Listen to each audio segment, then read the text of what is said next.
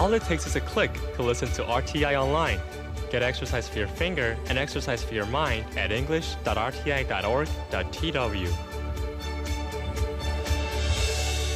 This is Radio Taiwan International. Thanks so much for joining us today.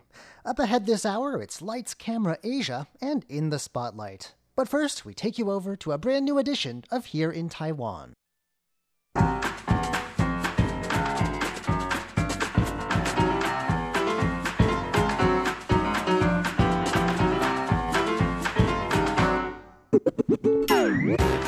Hello and welcome to Here in Taiwan. Today is Thursday, April 16th. I'm John Van Trieste, and joining me here in the studio, more than a meter away, is Shirley Lin. Hello.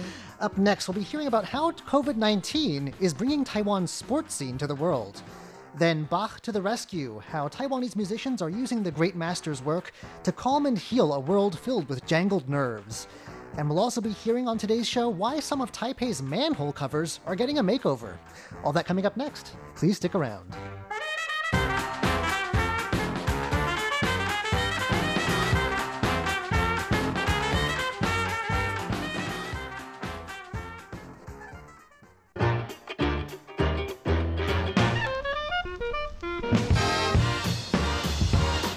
First up today, though, we're going to be hearing about how an altruistic alumnus is helping his 100-year-old school.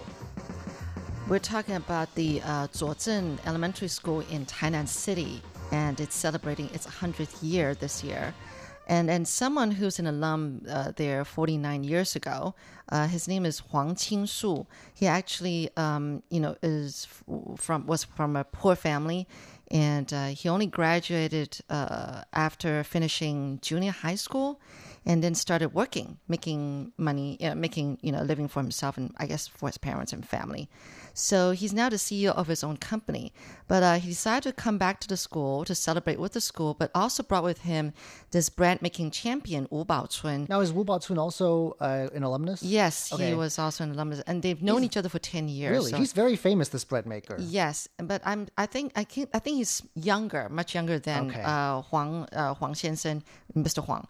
But anyway, they've known each other for 10 years. And so, they decided to go to the school and celebrate its anniversary together. Okay. Basically, like I said, Mr. Huang was from a poor family. And then he's also keeps a very low profile of himself.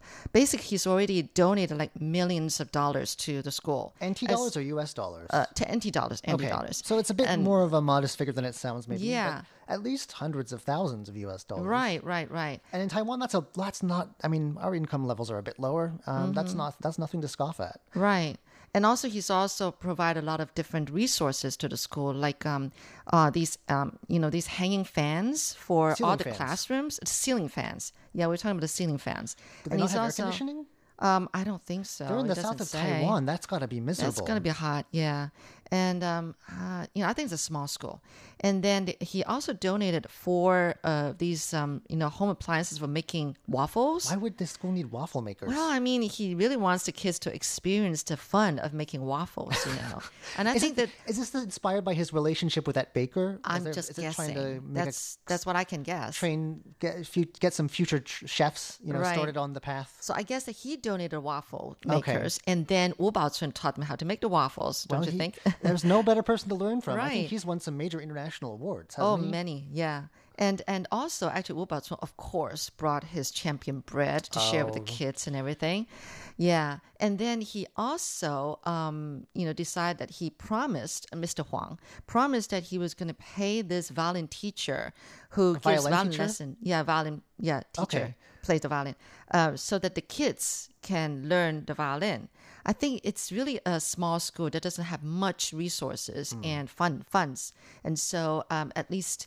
this is something I'm sure out of the ordinary and, nice surprise for the kids is that they're going to be able, something they never thought they would be able to learn is that they're going to be able to do so now. Lots of people in Taiwan, especially kids, learn violin. It's not uncommon. In the city, mostly, or the piano. But I think a lot of them are probably from better off backgrounds. It sounds like this may be a poorer part of Taiwan. Yes, I think their families are probably more disadvantaged and, low income families. Okay. Yeah.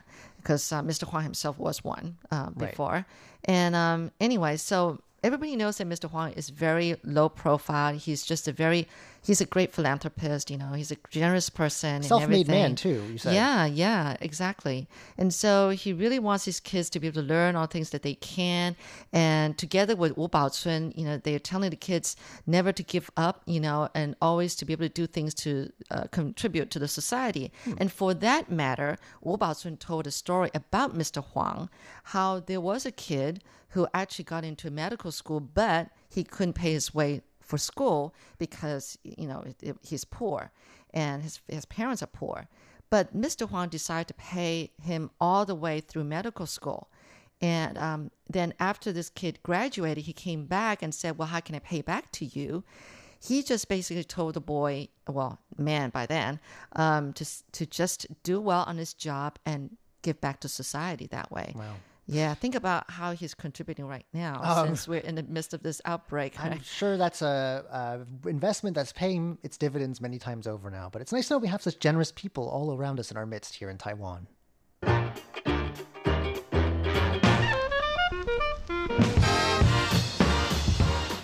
Now over to the world of sports. And actually, one of these stories may be of interest to you, Shirley, because I know you've done a report on this recently. We're talking about the baseball league here. Uh-huh. That's where we're going to start off today. Okay. Well, why don't you explain to everyone at home who maybe didn't see your video about the very interesting innovation that our league is. Yes, that is right. We're talking about the Rakuten Monkeys. And they've just started the baseball season just this past weekend. It was made possible because basically they're not allowing any humans in the audience, but to cheer them on, they cooperated with a robot company. Right. And they have these robot mannequins in the audience. They got 500 of them to cheer them on. And there were ones that can actually hit the drums. And, and I don't know what else they could do, but I'm sure they can, I don't know, probably not do the waves. That's going to be a little bit hard.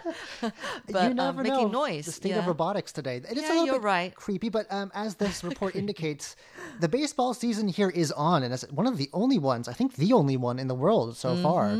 And we're going to, I think for the first time ever, get English commentary. Did you know about this? Oh, no, I didn't know. It's very popular, this sport here in Taiwan, but usually you can only hear the play-by-play in Chinese. Right. But Richard Wong, who is a veteran of baseball coverage here, covers the Major League Baseball in North America in Chinese, but for Fox Sports Taiwan. Oh, okay. And Wayne McNeil, it doesn't say where Wayne McNeil is from, but anyway, sounds like a native English speaker. They're both apparently going to be working on this project. And it may get some international attention because the last time that our baseball was broadcast to an international audience was more than 30 years ago. So no, really? I think, and I'm not sure what the occasion was, actually. But well, I'm thinking maybe they're temporarily out of work, and so that's something that it could do in place of what they're missing out. But I think that's great, right? And it doesn't say here if this will also be available internationally. It sounds like it might, though. This is going to be on the 11 Sports Network. I'm not sure if I get that at home. No, I don't. I get ELTA. That's the big sports one here. That's sort of our version of ESPN almost. Uh-huh. All the sport games are on there. And they have more than one channel. There's an ELTA, like 2, which is like very obscure competitions. Basket weaving, I don't know. It's just everything you can imagine that you can have a competition with, they cover it. And but starting, I think this has already begun, actually, because like you said, the season is underway now. And we are the only baseball season in the world that's happening. So the idea is that they're going to try and introduce Taiwan baseball to a wider audience. And it's supposed to reflect not only that Taiwan is filling a need because we have baseball when no one else does, but also to show that it's possible, as Richard Wong says, the commentator, that to overcome this epidemic and that Taiwan is doing a pretty good job. I mean, we may not have fans, but we at least have robots. The stands are not empty. Right. Then we're going over to cricket, which is a sport that isn't quite so widely followed here, but I don't know if you knew this. We have a cricket association.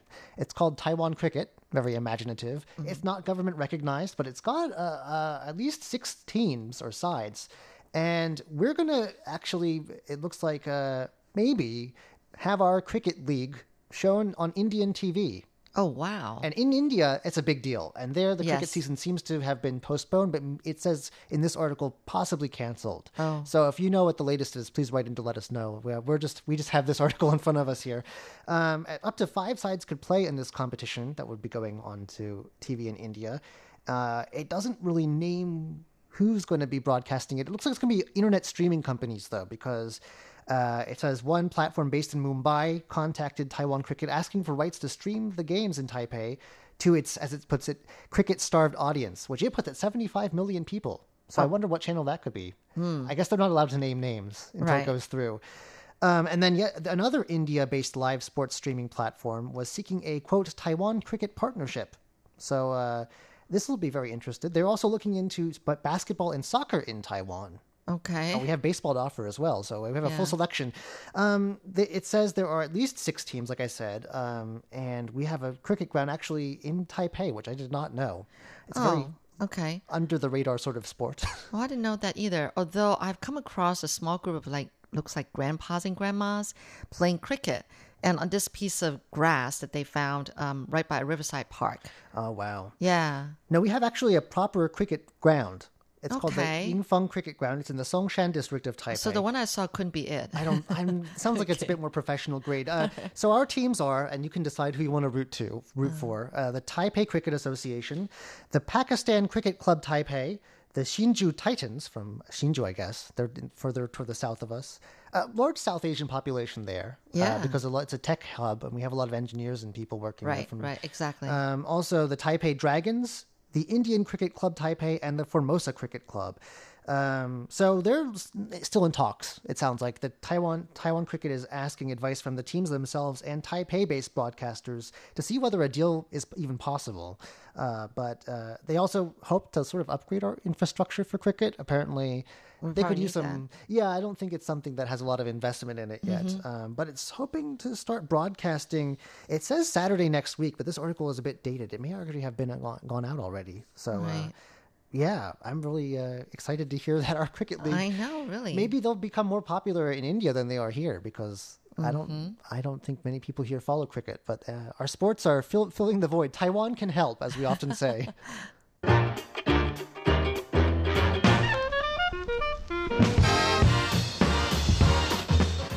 Speaking of other ways Taiwan can help, dozens of musicians now in Taiwan and also overseas are taking part in a Music Relay Challenge. Have you heard of a Music Relay Challenge before? No. On musical instruments or? Yeah. Well, not necessarily. Some of them are singing. Oh, There was an a cappella thing. But the idea is that everyone, I don't know if they challenge each other, they hashtag someone and I challenge you to follow this up. It's one of those challenge things. Those kind of things. And the idea is to create variations or versions of J.S. Bach's musical offering, which is a very wonderful piece. I love Bach, and I think this is a great way to give musicians something to do because performances.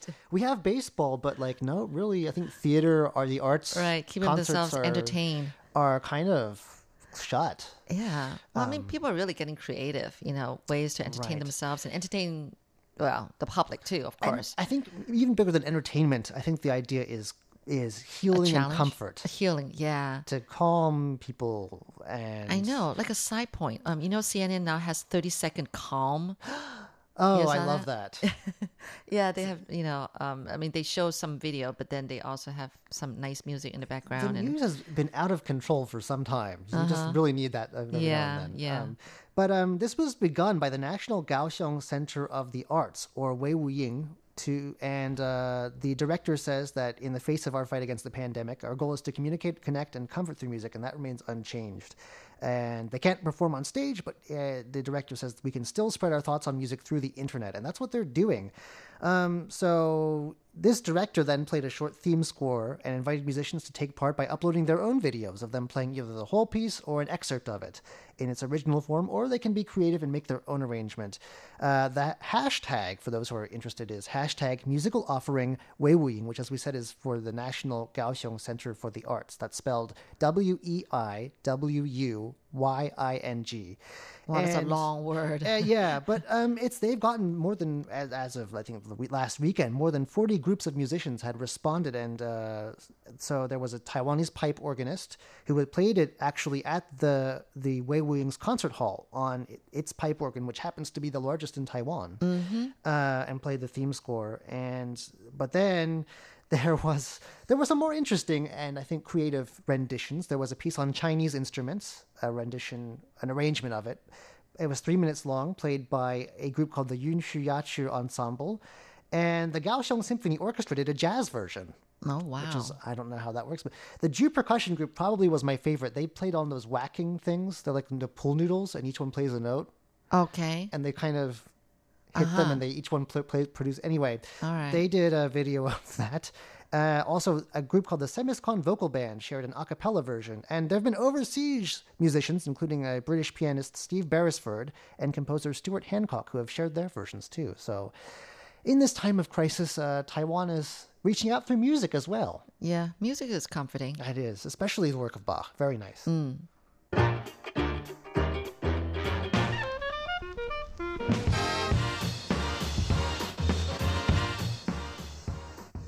Manhole covers, necessary and often ignored. The only place I can think of where manhole covers have ever really attracted much attention is in Japan. I think some people who have traveled to Japan or may have know something about Japanese culture know that a lot of local, like municipal governments, will sort of beautify the area by painting and carving their manhole covers with elements of local culture or festivals or features or even monuments. Well, you know, I also like to notice, pay attention to these manhole covers here in Taiwan on Taipei streets. Right. If it's years ago, you know how we try to take pictures of different elements that's very Taiwanese, right, and then post it on Facebook or whatever. Mm. And I used to post a lot of manhole covers that I find interesting. But most of them are, I have to say, in Taiwan are still rather plain. But yes, they are. Compared to the world, the rest of the world. But, there are some nice ones in Hualien, though. But I think by and large, I'm saying like people just sort of don't pay much attention to them. No. Well, you know why? Because I like to look down when I walk on the streets. That's why. Are you watching your phone? No, it's because I don't like to step on dog poop. Very practical. Actually, I'm with you there, but only near where I live. But actually, we're taking a page from Japan's book, at least here in Taipei. And we have 8 different covers that feature local characteristics, apparently separated by district. So each district of Taipei seems is getting its own one. It's a project called the Taipei Manhole Cover Design Exhibition. That's an extension of an earlier program from 2012 that was trying to get this starting, and I guess they didn't really take off because it's been a number of years and I still think they're pretty bland mostly, but they're trying again. 4 designers have taken part, and they've drawn their inspiration from so it says here there are 4 districts in Taipei: Nangang, Wanhua, Datong, and Zhongzheng, and they each one has a local elements from the district. So with Wanhua, which is a place known for its traditional culture, there's a lion dance, and Datong has its Dadaocheng district, which is almost as old as Wanhua, and very historic, lots of very old buildings there, port kind of the birthplace of Taiwan's tea exports as well. Right. So they all reflect one of them. Though, or some of the entries that they got were designed, and I don't know how this works, there's no photo attached. They were designed to particularly reflect the street view as seen from the perspective of the manholes. Oh. So I guess it's like reversing your perspective. I don't know. You get to see the sky or something. I don't know. Now you got me going. I want to go to those places and see those manholes. Wait, are they already? Well, I don't know if they're going to be actually put into place. Okay. They've been made, though, with the help of Japanese experts, by the way. So we are learning from some of the best, and also some foundry, I guess the places where they're made, the forges. They will be soon made public, though, on a Facebook page. To find it, type in Taipei Manhole Cover Design Exhibition. Okay. I'll be interested to see what kind of advertisements pop up on that. I know, same here. After you look that one up. All right, well, that about does it for today's edition of Here in Taiwan. I'm John Van Trieste. And I'm Shirley Lin. Don't go anywhere just yet. Coming up next, it's Lights, Camera, Asia, and In the Spotlight.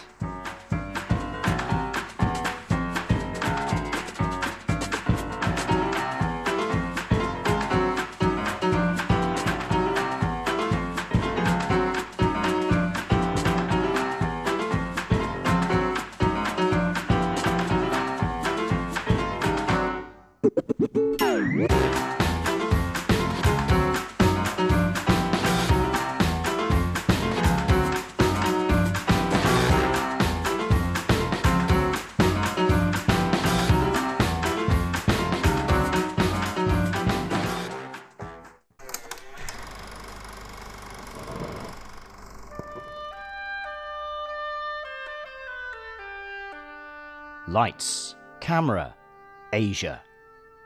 A look at Asian culture and history through the lens of cinema.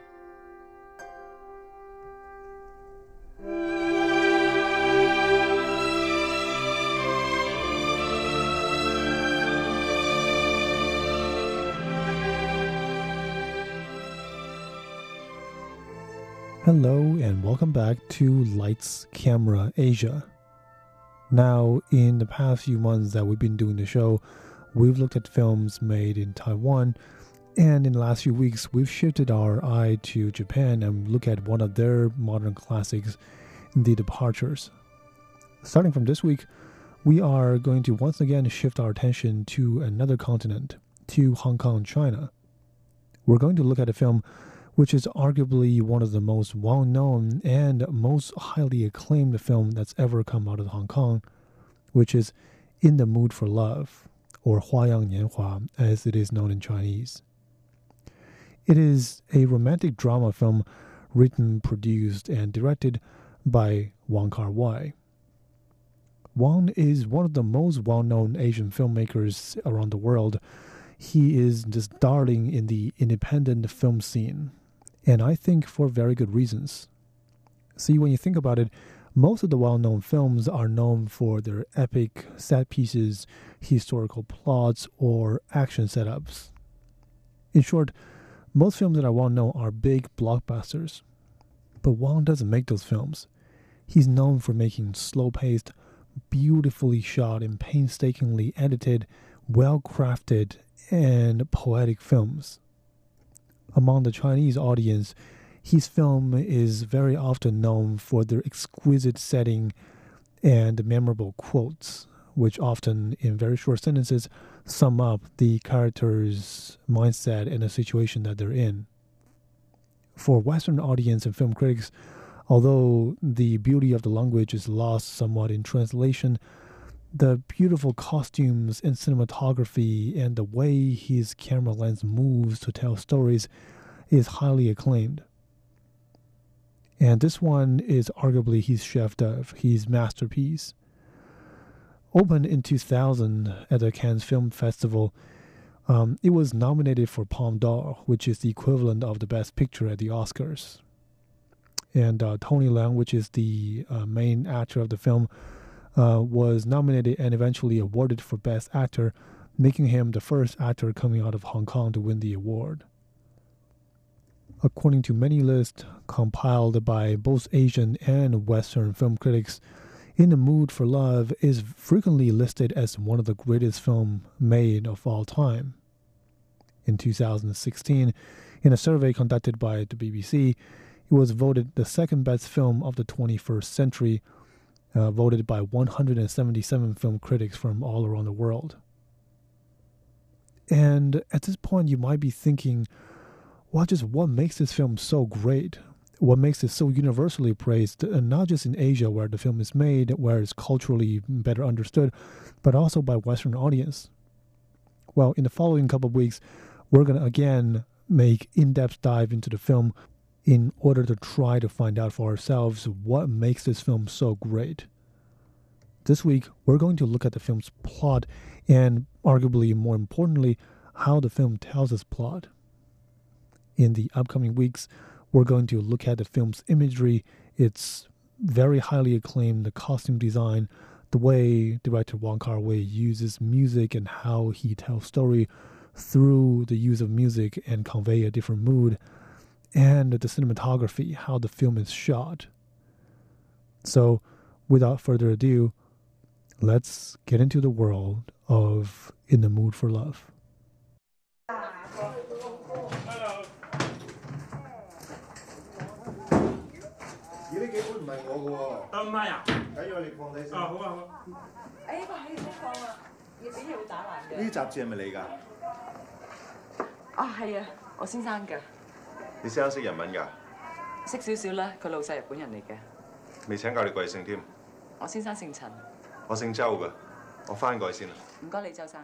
In a title card sequence at the beginning of the film, the movie maker directly tells us the time and setting of the film story. The year was 1962, And this story takes place in Hong Kong. The film opens on a rather noisy sequence, as you just heard a moment ago. It is moving day, and the movers are bringing in books, furniture, appliances for two different families who are moving into two neighboring apartments. Now, to help us better understand the film, it is worth noting that Hong Kong is a very, very small place. It was back in those days, it is more so now. So people, even people with families, tend to move into very small apartments. And at a time where Hong Kong hasn't seen the economic boom that is seen in later years, in 1962, several small apartments on the same floor are often managed by one same landlord. And you will often have a nanny that's shared by the several people who occupies these several apartments. And you will often have a cook that's also shared by the people living in these several apartments. And in some cases, people, tenants in these apartments have to come out and share one toilet and one kitchen when they want to cook. So this very different housing setup sort of give the tenants in these apartments a lot of opportunities to run into each other and to socialize. And much like those who live in a small village, people who live on the same floor, who live so closely to one another, can very easily know the schedule and the whereabouts of their neighbors. Because by living so close, you simply can't help but seeing when your neighbor is going off to work and when they come back. And by extension, you know the wife and husband they have, the attire that they dress in, the kind of job they do, etc. So it is on this moving day where Mr. Joe, our male protagonist, meets Miss Chen. They're both moving in to this new apartment building, and they're about to become neighbors. They give each a brief introduction, and they move on with their lives. But obviously, the story is about a change in a fashion that neither one of them can expect.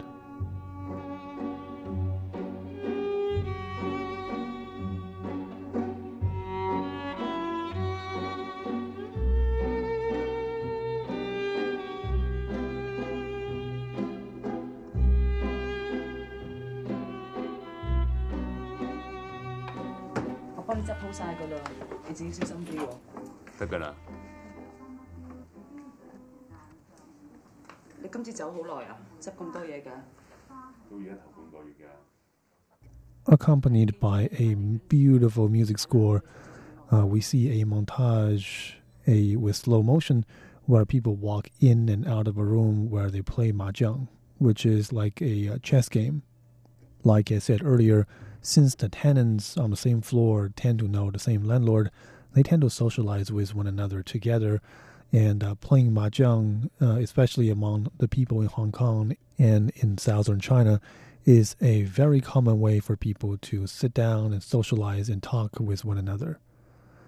And it is in this sequence that we see the husband of Miss Chen, which is Mr. Chen, for the first time. Except we don't much see him. We see him from the back, and we see Miss Chen amicably hugging him while they're playing the game together. In a quick conversation following that, we hear that Mr. Chen frequently has to travel outside of Hong Kong to Japan for work.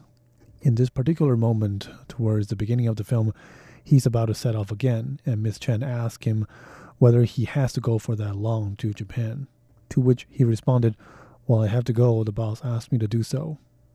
Although due to the limitation of this radio show, you can't see the sequence visually, and I guess some of you probably don't understand language, but I guess from the subtle tones of the actors and the actresses, I bet you can still hear that Miss Chen is much more emotionally involved in this partnership than her husband is. He seems somewhat aloof, distant towards her.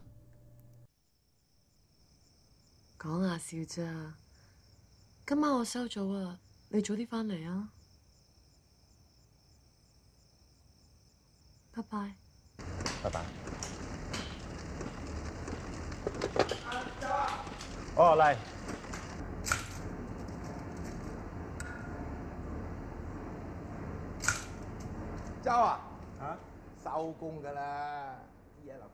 And in this sequence following that, we see the wife of Mr. Zhou, which is Miss Zhou, who made an appearance for the first time.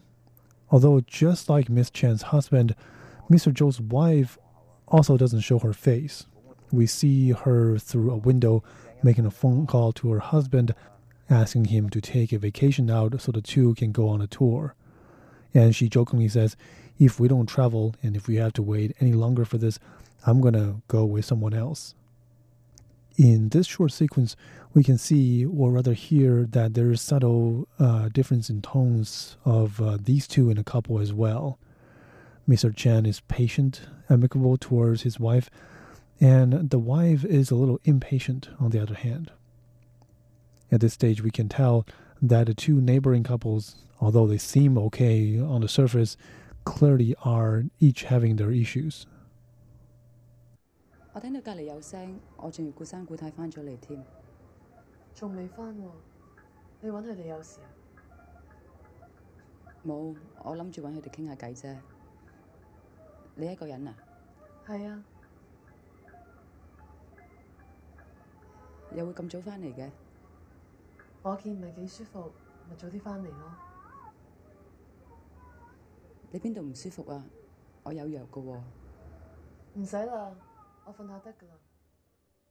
the following sequences, we can see that the partners in each couple get to see one another less and less often. Between Mr. and Mrs. Chen, the reason seems apparent, at least superficially so. Mr. Chen has to travel to Japan more and more frequently and for longer and longer durations. And alarmingly, he seems to care about this less and less. On the other hand, Mr. Zhou seems to miss the schedule to pick up his wife once she gets off work. And in a rare sequence, Miss Chen and Miss Zhou meets in their home. Like I said, they're neighbors and they run into one another at a very unusual hour. Miss Chen said in the conversation we just heard just now that she didn't expect Mrs. Zhou to return to home so early. And her tone seems hesitant and her eyes gleaming. It seems like she has suspected something. I'll save you the suspense. Something has happened between Mr. Chen and Miss Zhou. They're having an affair. We'll continue our coverage of the film's story in the next week's episode. For Lights Camera Asia, I'm Jake Chen. Thank you for listening.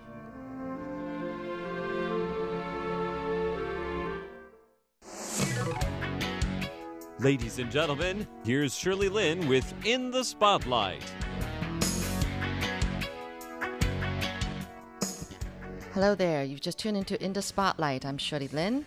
Today, my guest is Charles Du, who is a NASA engineer turned yoga teacher. He's from Beijing, but he said that when he was 9 years old, he moved to the States with his parents. And he studied aerospace engineering at the University of Michigan, it was. But anyway, he's been around the world. I've just jumped a big jump here because he's done a lot of things. And the thing is that grow or growth is a big word. It's a very important word to him. So, well, anyway, let's first say hello to Charles. Hi, Charles. Hi, Shirley. Hi, everybody that's listening. Right. Anyway, so what's this thing with grow, you know, or growth? And you're a yoga teacher. Well, it's all interrelated. So you take it off from here. Yeah. So I think growing myself is one of the things that I think a lot about. I believe that every day we're changing. And we're either growing or we're dying. Now, once we acknowledge the fact that we're changing and we're either growing or we're dying, then I think through strong intention and practice, we can kind of focus on the area that we want to grow. Now, I think a lot of people talk about how, oh, of course, you know, I want to grow. But I think about how much people actually invest in their growth because I think there's an art and a technique to it. Reading up on you, there's a lot of things that I've never come across, especially like this growth thing, you know, that you want to help people to grow themselves as well as yourself and all that kind of stuff. And So, I mean, how did you get to this point? Are you a very philosophical person or what, growing up? Yeah, I think two events woke me up and then set my path down to just being growth-oriented. The first event was experiencing Burning Man a few years ago. I don't know if you ever heard of Burning Man, Shirley. No. Okay, so it's basically this crazy festival in the middle of the desert in Nevada. It happens once a year. And once a year, around 80,000 people from all over the world gets together and they build a temporary city and a temporary community. So I was fortunate enough to attend four of these temporary community festival events. And the second time that I went, I had this period of growth. I was in my late 20s, and I can still remember. So this festival runs for 10 days. And during these 10 days, people kind of build different camps, and they have lots of different workshops. And then there's no money being exchanged. So basically, it's like an open and very free environment where you can kind of learn or experience whatever you kind of wanted. It's kind of like adult camp for 80,000 people around the world in the middle of the desert. But first of all, how do you apply for this? I mean, do you apply just like that, or how do you get involved? Yeah, so they sell tickets, and in order to get picked for a ticket, you go into a lottery because every single time the tickets always sell out. So I went to this 10-day festival, and then at the end of the festival, or during the festival, I just felt like, oh my gosh, I'm getting so many new ideas. My mind was just like, it was flashing. And I can still remember, like, it was a certain feeling, and it was a feeling of growth.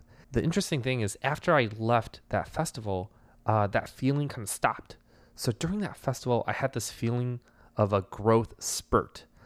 And then when that happened to me, I was like, man, that felt really good. You know, I feel like I had lots of new ideas. I have lots of new perspectives on love, on the world, on growth. I want to get that feeling again.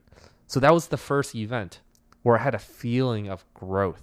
Mm. And what does that have to do with Burning Man? Well, I think so this is a great point. So later on, I was like, all right, how can I get that feeling back? What was so unique about Burning Man that kind of gave me that feeling? And then that's when I had my first epiphany, which was, it was the environment. Oh. You know, it was the fact that I was in the middle of the desert. I was in a strange new world, and I was surrounded by people who were all very open, very willing to share. And I just had so many interesting conversations. So something about that environment just made me grow naturally and put me into the state of growth. So that festival was called Burning Man? Yeah, it's called Burning Man. Wow. Yeah. So you weren't the only person who experienced that. No. Spread of growth, right? Yeah. So this festival attracts a lot of really famous people, like really? Larry Page, Sergey Brin, the founders of Google. Uh-huh. They often attend. When I went my fourth burn, I saw Elon Musk. Fourth burn. Okay. Oh, yeah? Yeah. Did you get to talk to him? I didn't get to talk to him. I kind of respect his privacy, and I just noticed him. And I was like, hey, that's Elon Musk. And he was also there with his wife at the time. Oh, wow. Yeah, so a lot of Silicon Valleyers often go to Burning Man because they may have experienced the same growth that I have. Yeah, that is so cool.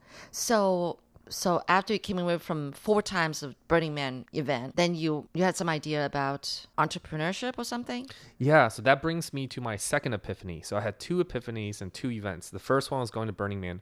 The second one was, you know, a few years later, I was working in Los Angeles at the time, and I was working for this billionaire. He had like 32 different companies, and I was working for one of them. I was making six figures. I was living in this really nice place in Santa Monica. How did you get the job? Applied? Interviewed. Yeah, applied. I was there for 2 years. I loved my boss. I thought, you know, that was like the dream job, you know. And then one day something happened that would kind of change my life. So that company went through a layoff event. I won't get into the details why the layoff happened, but the result was it was a lot of my coworkers got laid off, and my boss eventually left, and he quit. And I was like, "Why? My job is still safe. You know, I'm still making a lot of money. It wasn't too demanding. I had this great environment. So why wasn't I getting that feeling of growth?" And then at that point, I realized, okay, number one, I'm depressed. I'm really sad. And every single day, the conversations are around who's going to get laid off next. Oh. And number two, I wasn't in control of my environment. And I realized that having worked in lots of different companies, that if I ever want to be in charge of my own growth path, in my own growth direction, it will never align with the growth path of a company long term. Because once a company is formed, it's said in the Articles of Incorporation that the purpose of a company is to bring value to the shareholders, not to grow the individual employees. Yeah, it seems that way. Yeah. And then in the past, having started a couple of my own companies, I realized, you know, if I ever want to be in charge of my own growth, if I ever want to recreate that feeling of a growth spurt, then I need to set off on my own and then build my own business. So at that point, I decided, okay, what can I do with the skills and the experiences that I have? And I went through this brainstorming session, and then eventually I found something, and that's what led me to where I am today. So those two events set me down a path of growth, set me down a path of traveling around the world, and eventually led me here to talk to you.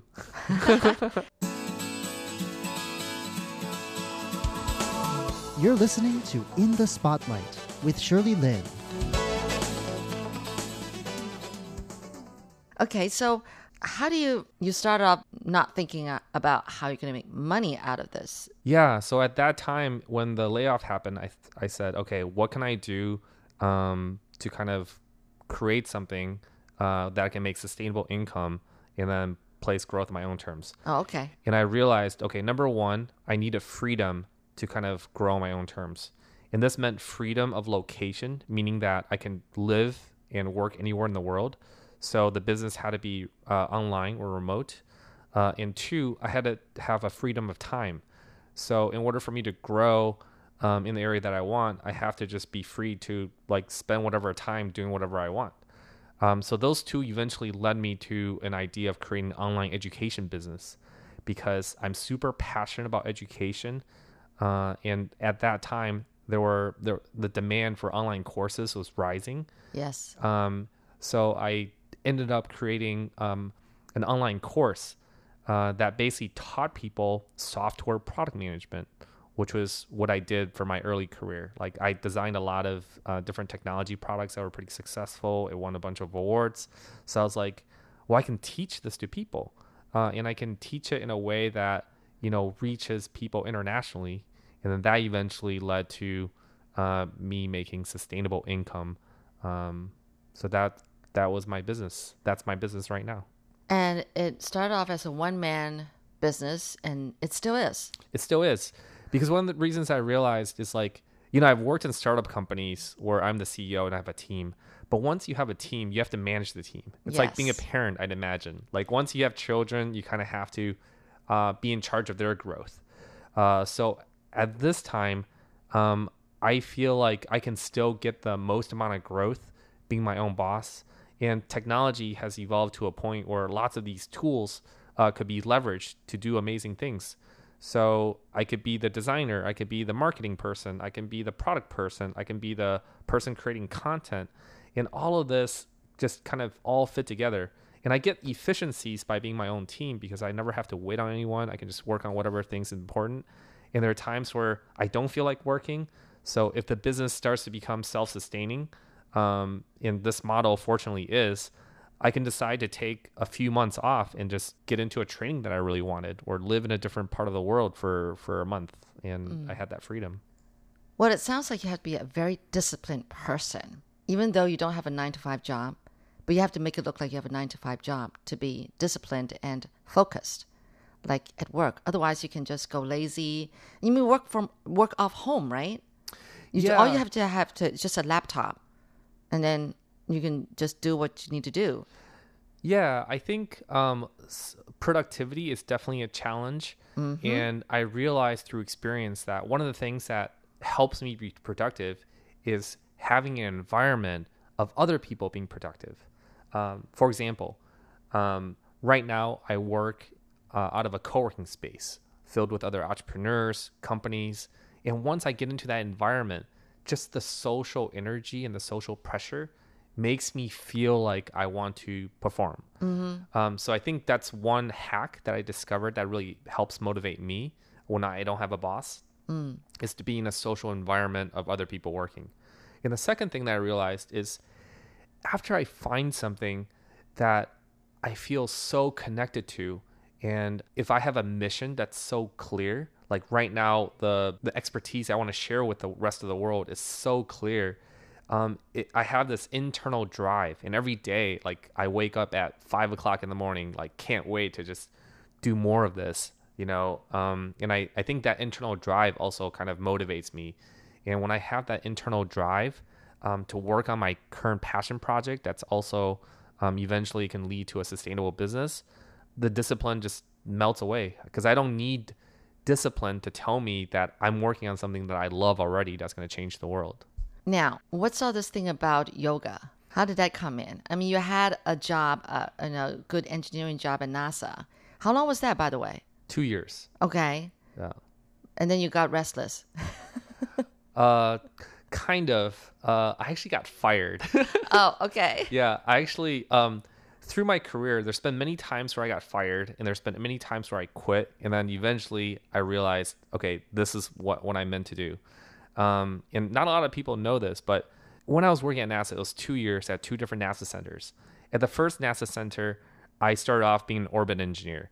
And it sounds really cool, yeah. But for me, it ended up being just working in a windowless cubicle doing math models. Oh. And because I didn't have the passion for it, my work showed, and my manager eventually fired me after 9 months. Okay. And then when that happened, you know, I was really depressed. But then some of the side work that I did at the time was around education. And the person I did work for, they're like, oh my gosh, I can't believe this happened to you. Let me talk to some people. This guy, his name was Tom, and Tom pretty much saved my career. Because can you imagine, like, you know, starting off at your dream job and then getting fired after 9 months from your dream job? That's true. So then after that referral, I got another job at a different NASA center, this time in Silicon Valley. And then for them, I was working directly under the CIO. So at that environment, I had a lot of freedom over what I thought was interesting, what was impactful. And I ended up designing NASA's first iPhone app. NASA's first iPhone app? We'll tune in next week to find out what all that is about and see if he got to keep that job at NASA. For In the Spotlight, I'm Shirley Lin.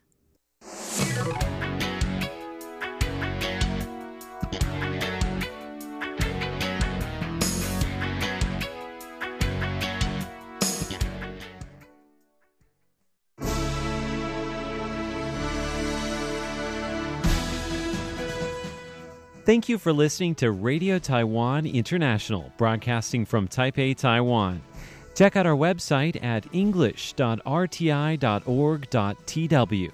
Again, that's english.rti.org.tw for the latest news and features from Taiwan. You can also listen to our programs and watch videos as well. Our 60-minute English language program can also be heard every day at the following times and frequencies.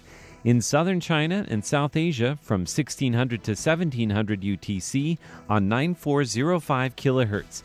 Again, that's in southern China and South Asia from 1600 to 1700 UTC on 9405 kilohertz.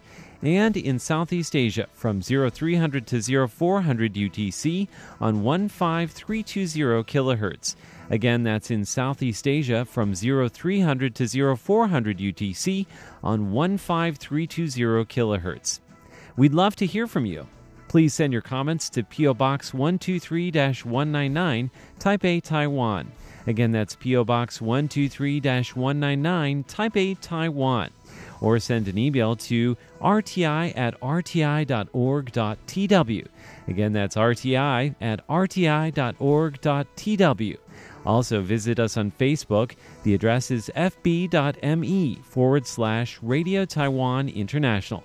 Once again, on Facebook, we're located at fb.me/Radio Taiwan International for videos, photos, and news of interest from Taiwan. Thank you once again for listening to Radio Taiwan International.